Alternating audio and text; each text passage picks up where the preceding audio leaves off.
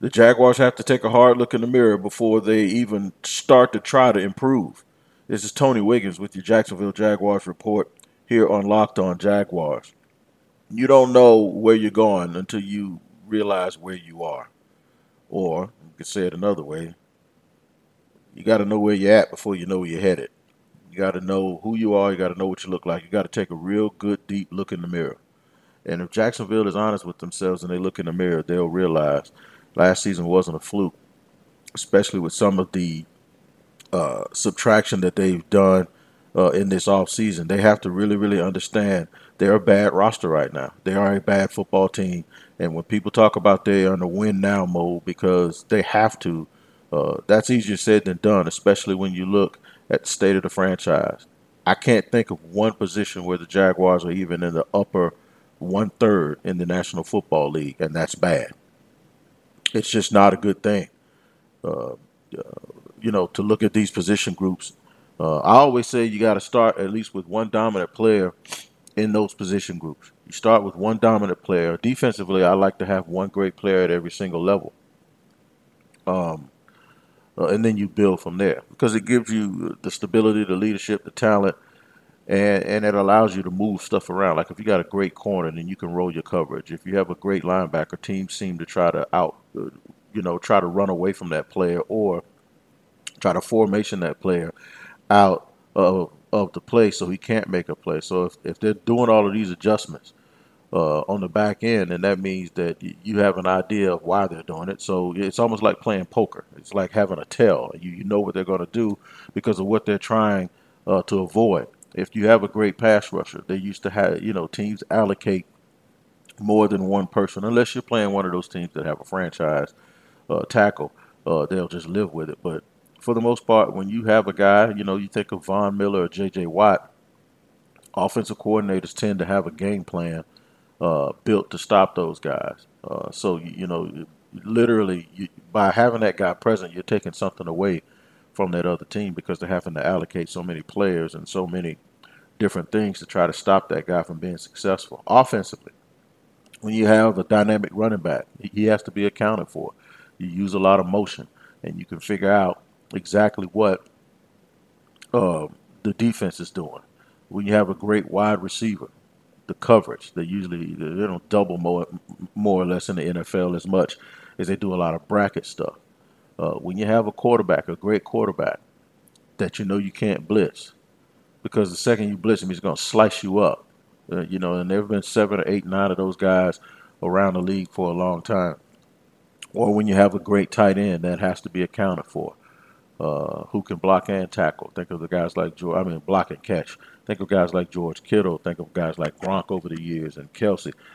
that really challenge the middle of the field, and, and, and it determines whether or not teams go into big nickel or regular nickel, sometimes dime coverage because that guy's like an extra wide receiver.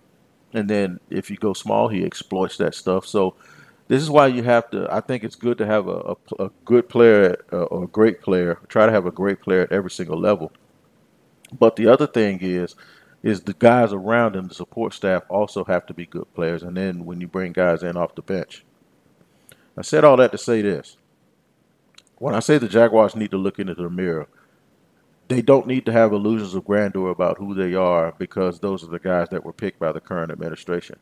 They really have to understand something. They are nowhere near, even when you break it down unit by unit, they are nowhere near uh, the top third at, at any position on this football team. And in fact, most of them they're in the bottom third, and in some of them, they're probably the worst in the league uh, as a position group when you take into consideration the the anticipated changes that will come. That means with Yannick Ngakoue and Calais Campbell potentially not being here because the defensive end position is the only position I could think of that they could even challenge anyone where – and say, look, we're in the upper one third in the league at that position. But nowhere else on this football team is that true. And I really, really do believe uh, that's that's a bad thing. That's a bad, bad thing uh, to be happening for this football team. Uh, I'm going to go through the roster and try to break some of this stuff down for you and give you exactly what uh, I'm talking about. And we'll do that on this Thursday edition of Locked On Jaguars. Buckle your seatbelts. A little bit more of Locked On Jaguars coming right up.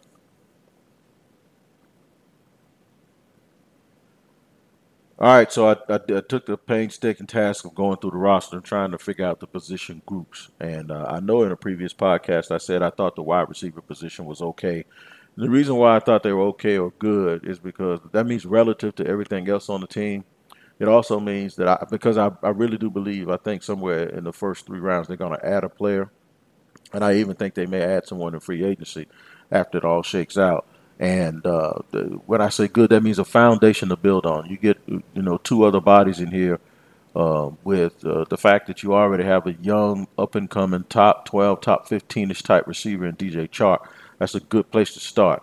And you have other guys under contract that aren't making a lot of money that have caught a lot of balls, and, and Chris Conley and, and, and Westbrook, and even uh, to a certain extent, Keelan Cole has shown the propensity to be uh, be productive.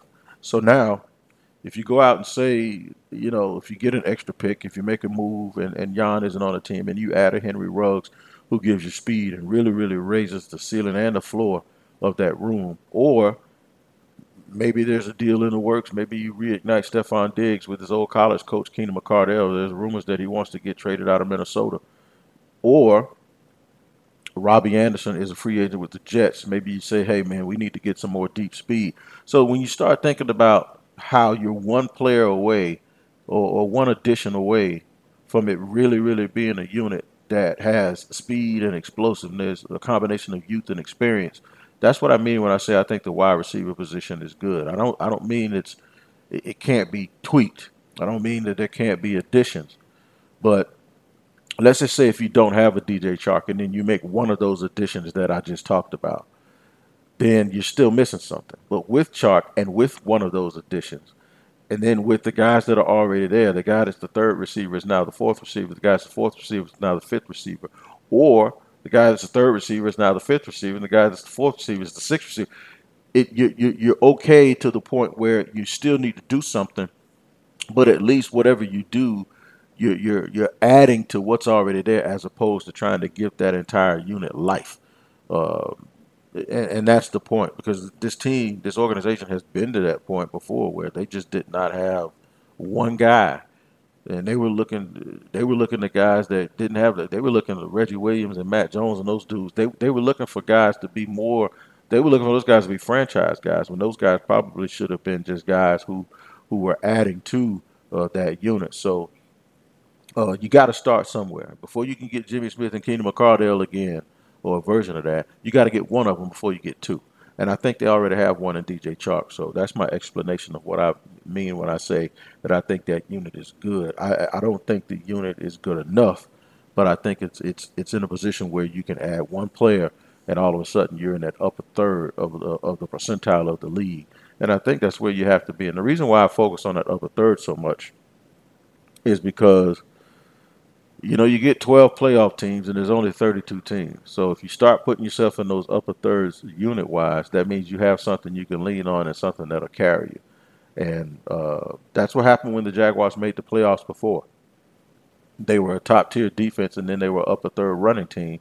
And they were, I think, they were fifth in the league actually in rushing. So despite all of their shortcomings, they still had enough other stuff that they could lean on that could carry them uh, into the tournament where you can get a shot. And, they were what eight nine minutes away from going to the Super Bowl uh, with that thought process. So um, you can't make up for the fact when you don't have a quarterback, and, and that's what they that's the situation they were in before.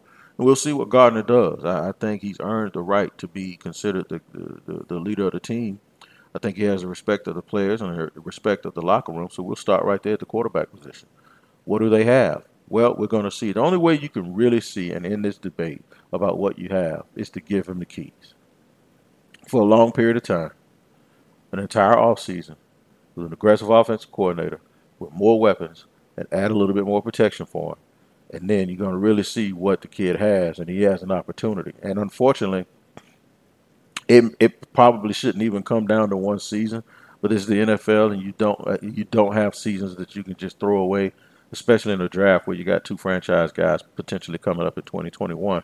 So you want to see, you want to see what it is, and you want to, but you want to give him the opportunity, and not just a bland opportunity. You want to give him an opportunity with serious weaponry around him. Uh, so the way this thing is shaping up is, with all of the holes that they're going to have on defense because of the attrition that I anticipate will happen. I think what will happen is the Jaguars will try to get more explosive on offense, build everything around Minshew, and with the additions also in the staff offensively with Gruden and McAdoo, I can see them in a bunch of shootouts next year because the defense can't stop anybody. So will that be enough for fans? Will five and 11, 6 and ten be enough for fans if Minshew throws for five thousand yards and they got receivers running all over the place and, and playing this high octane, exciting brand of football? If they become the Washington State of the NFL, will that be enough for them to say, okay, we've built the offense. Now we got a plethora of draft picks. Right now it stands at nine. They have nine draft picks. We got draft picks galore, and come next year, we're gonna have way more money under the cap. Now we'll just go all in on the defense. Now once that we've gotten so explosive on offense, and will it be enough to keep your enthusiasm? The fact that we're out here scoring, we're pushing teams to the limit, man. We can't win, but every single week, man, it's 38 to 37 or 38 to 31, and we're fighting and, and we're making plays, and, you, and we're throwing 75 yard touchdown passes. Will that stuff be enough? Because I think that's where this team is headed. So we looked at the quarterback position. We'll take a look at the running back position. I think they got. I, am a Leonard guy. I mean, I, I'm, I don't think he's, you know, top seven, top eight, top ten, or whatever. But I do think when we talk about adding weapons and spreading this thing out a little bit, you'll start to see a difference in him when he is able to run without everyone being in the box. And you also see a difference when the offensive line improves and when the tight end position improves. We keep talking about the deficiency on offense, but then we you hear the same people complain that Fournette isn't this or Fournette isn't that. Well, statistically, other than that second year, the dude's been okay with less than yeah, less than stellar quarterback at first, less than stellar wide receivers, no tight end to be thought of, and one side of the offensive line that doesn't work. But yet still, in two of the three seasons, he's gotten over a thousand yards. And last year, he showed he could actually catch the ball, which was the biggest uh, thought with him coming out of the draft. That the guy couldn't catch, and it just wasn't true. So they do need depth. I, I would be very shocked if you get beyond the third round and the Jags have not added one of these dynamic playmakers that are in the draft. I did one yesterday where I had them picking Cam Akers up. Um, I think they like J.K. Dobbins a lot. In fact, I know they do. And uh, uh, the, the, Clyde Helaire kid from, uh, even though he didn't test well, the kid from LSU. So uh, I really do think the Jaguars add a, a, young player who can really, really help and supplement uh, Fournette, and, and, and not only just be a change of pace dude. It might be the same kind of guy. You just might see. Uh, it might be AJ Dillon, where they get a dude like that that can just say, if this is what we're to, if this is what we're to be at running back, this is what we're going to be at running back and you may see them add someone like that as long as they can play. As long as they can play. Uh, and, and, you'll see more than a change of pace. You'll see a guy take about 30 to 40% uh, of the snaps. And sometimes you can even put them in there together when they're dynamic enough. So, uh, what we're going to do right now. I'm going to give you a message from Locked On. I'm to continue to go to these these groups. I'm trying to name the ones that'll excite you, because pretty soon, uh, in about a minute or so, I'm gonna make you feel bad again because when I start naming these units and these people in these units, you're gonna realize just how far the Jaguars have to go in the offseason. This is Tony Wiggins with Locked On Jaguars. Hey, if you've been a listener to this podcast, I'm sure you've heard all the great advertisers working with Locked On to reach sports fans. But you may not know that Locked On Jaguars is a great way for your local business to reach passionate Jaguars fans like you. Unlike any other podcast, Locked On gives your local company the unique ability to reach local podcast listeners, not just any podcast listener, a Locked On podcast listener.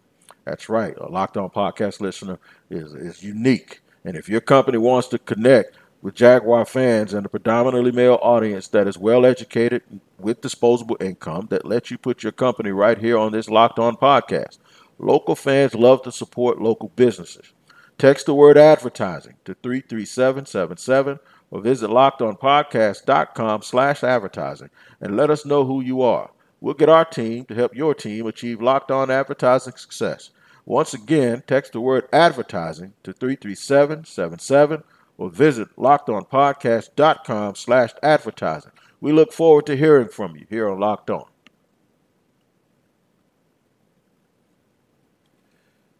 Okay, checking back in uh, on these units. I tried to be positive about the wide receiver, quarterback, and running back position because I can be. Now let's. Uh, we talked about the uh, the good and the not so bad, and then we're going to get to the ugly. The not so bad is the offensive line, and I, while I do think that it's not good that they need two people, I do believe because of Jawaan Taylor at right tackle I think Brandon Linder, while he's a middle of the road center, that, that that's more than adequate. Teams, you know, you, you ain't gonna argue about that. You, you keep a guy who's strong like that, that can play, who has the respect of people around the league.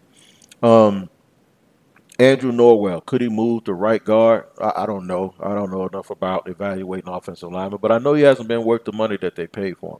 Here's why I think they're okay because I think there's a chance that they could get Brandon Scherff and then could and finally solidify the right guard position. Once they clear room on the salary cap, I think they could get Brandon Scherff, maybe because of his connection to Jay Gruden. And I think the, the Skins are, are one of those teams, man, that are, you know, trying to change stuff around and, and do some purging. I do think they need a left tackle. I'm not sold that Cam Robinson is finally going to all of a sudden turn the corner. Uh, but he is a big body. He could probably play a little bit of left guard, even though he personally told me he's never done it in his life. Uh, I, I, think they have the, the firepower to add some bodies uh, and some developmental people. So while I don't think they're great, I don't think they're even really good. I think that there's some stuff that you can build on, uh, and you can you can go out and add two guys in free agency, and that line could change overnight. So uh, you ain't gonna find no left tackles. You ain't gonna find franchise left tackles just sitting out there on the rubbish pile, but uh, you can uh, do something in the draft and this draft is full of guys like that that could play. So maybe because there's so so many guys at the top, maybe the Jaguars get somebody that falls to them at number nine and they take him, or uh, maybe because they're so the, the draft is so top heavy that somebody sneaks past. Maybe the kid out of Boise State falls to the second round and they take him. Uh, I think his name is Ezra Cleveland, who, who's rising up the board right now. So uh, there's a chance for them to add. You always add bodies. I, you know, I've never been a big proponent of using a very early pick, like a top first round pick on a on an offensive offensive lineman. I've changed a little bit uh, because uh, the linemen now are so athletic across the board. But I always believed that you do go into the off season looking to add at least two. You just you just need so many of them. You just always add at least two, and you put them in development and, and you try to see you let them come in and fight it out, you know, in, in training camp and see who wins. So I, I, don't think the offensive line is in the upper third. I think they're in the lower third uh, percentile in the league, and uh, it needs to be worked on. Uh, so let's get to the almost bad. Let's go to the defensive line because I know I skipped a position on offense and I did it for a reason. Let's go to the defensive line. On the defensive line, uh, something to start with, you damn right they have it in Josh Allen. That that's something to start with right there. Uh, they own the rights right now to Yannick Ngakoue. I personally have said, and I'm on record thinking he's played his last game here. So under that assumption, uh, they have some work to do. I think Dawuane Smoot, I think they need to extend him. And, and if he wants to take an early deal the way Jan didn't take an early deal, but he, he's not even in that category. But I do think his performance last year showed that, you know, he's a he's a good solid pro, and if they could get him at a cheaper price, he could probably start the year out until they develop somebody else. Uh, maybe if they get somebody in the second or third round, like a, Zuniga or Greenard, if they have to replace uh, Ngakoue, but he'd be a good start, especially if Calais Campbell leaves. And so it'll be a good start to get a guy like Dawuane Smoot under contract with a reasonable deal uh, for the future. Uh, maybe he'll take it. You know, maybe you can get him to take seven, eight million dollars a year on an extension to get him right now to keep him in the fold as part of your your depth moving forward. Uh, defensive tackle, I think, is a is a mess, um, and they couldn't stop the run last year. Uh, I, am gonna assume that Calais Campbell is gone. He's the end slash tackle that they used a lot last year in certain packages. It's a mess, and it's a position that I anticipate that they'll address in both the draft with veterans as well. I mean, in the draft as, as well as in free agency with veterans, uh, because you, you, know you never know how the draft falls. But they definitely have to add about three people on that defensive line, one end and and maybe maybe even two ends. But I know they have to get two big bodies to go in the middle, and they're going to have to use priority resources to get those guys. So lower, even though they have a great player and something to build on and a great pass rusher, they're still right now with the anticipated moves in the lower one third in the league. So I skipped tight end because I'm going to bunch tight end in with linebacker and with the defensive backs. Not only are those three positions, in my opinion, the in the lower uh, one third in the league, I think the Jaguars are absolutely the worst team in the league at all three of those positions. I think they they have the worst tight end group. Even though I'm a big Josh Oliver, a big Josh Oliver fan, the bottom line is he, he's gotten hurt, and he had work to do in the blocking game. Uh, that hope that I had for him is not enough uh, for me to sit here and tell you that I don't think they need to add two people, and I'd make it veterans, and I'd spend a little money, and if I can't get a veteran, I'm sitting there thinking I need to make sure I pick two of them in a draft that has some good tight ends, and they have to be complete players. I don't know why this team has never been able to get tight ends, ever. And the best tight ends in the history of this franchise are guys that were a little bit above average. In, in Kyle Brady and Pete Mitchell. So they they have to do something. They have to do something. I'm just going to go past and I'm going to go ahead and move the linebacker, man, because I'm not going to drag this out on you guys. They're the worst in the league at linebacker too.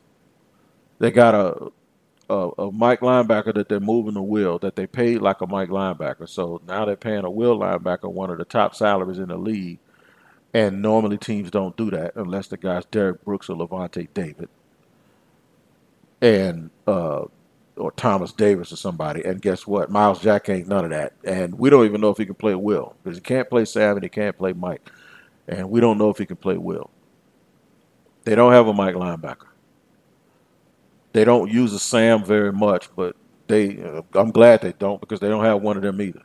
Worst position group in the NFL.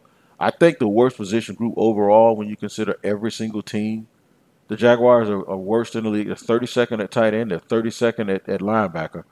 And and maybe when you add all of those positions together, those are the two worst position groups in the league, regardless of position. And they're right here on this football team, and they're important.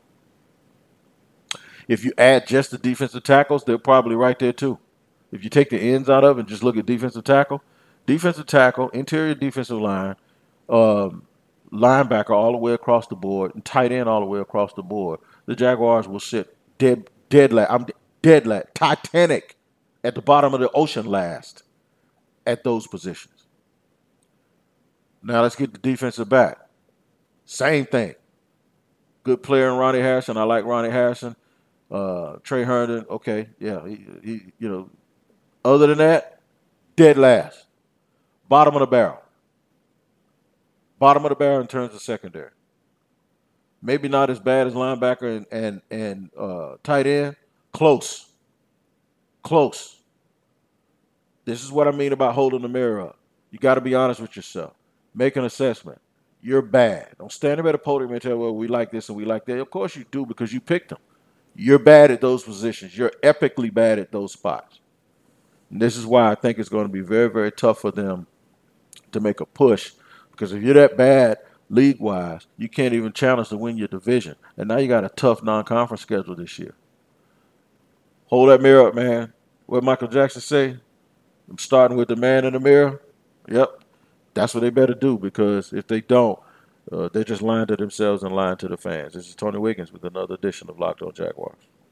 When everyone is on the same page, getting things done is easy. Make a bigger impact at work with Grammarly. Grammarly is your secure AI writing partner that enables your team to make their point and move faster. You can even save time by going from spending hours editing drafts to just seconds. Join the 96% of Grammarly users that say it helps them craft more impactful writing. Sign up and download Grammarly for free at grammarly.com slash podcast. That's grammarly.com slash podcast. Easier said, done.